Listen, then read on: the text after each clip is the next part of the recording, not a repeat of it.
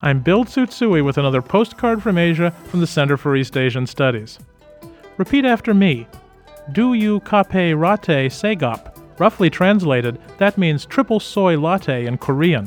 Why do you need to know this? Because in a modern day David and Goliath story, Starbucks has lost a lawsuit to Starpreya, South Korea's coffee franchise. Even though Starpreya's logo features a woman's face in the center of a green circle, uppercase letters, and two stars, South Korean lawyers argued successfully that the choice of name and logo is not an infringement of Starbucks copyright. Thus far, the South Korean Patent Court is the only one to find in favor of the independent underdog. Starbucks won similar suits in China and Japan. So, would you like that do you kape rate segap with or without sugar? With thanks to John Schneiderwind and Maija Devine for this text from the Center for East Asian Studies, I'm Bill Tsutsui. Wish you were here.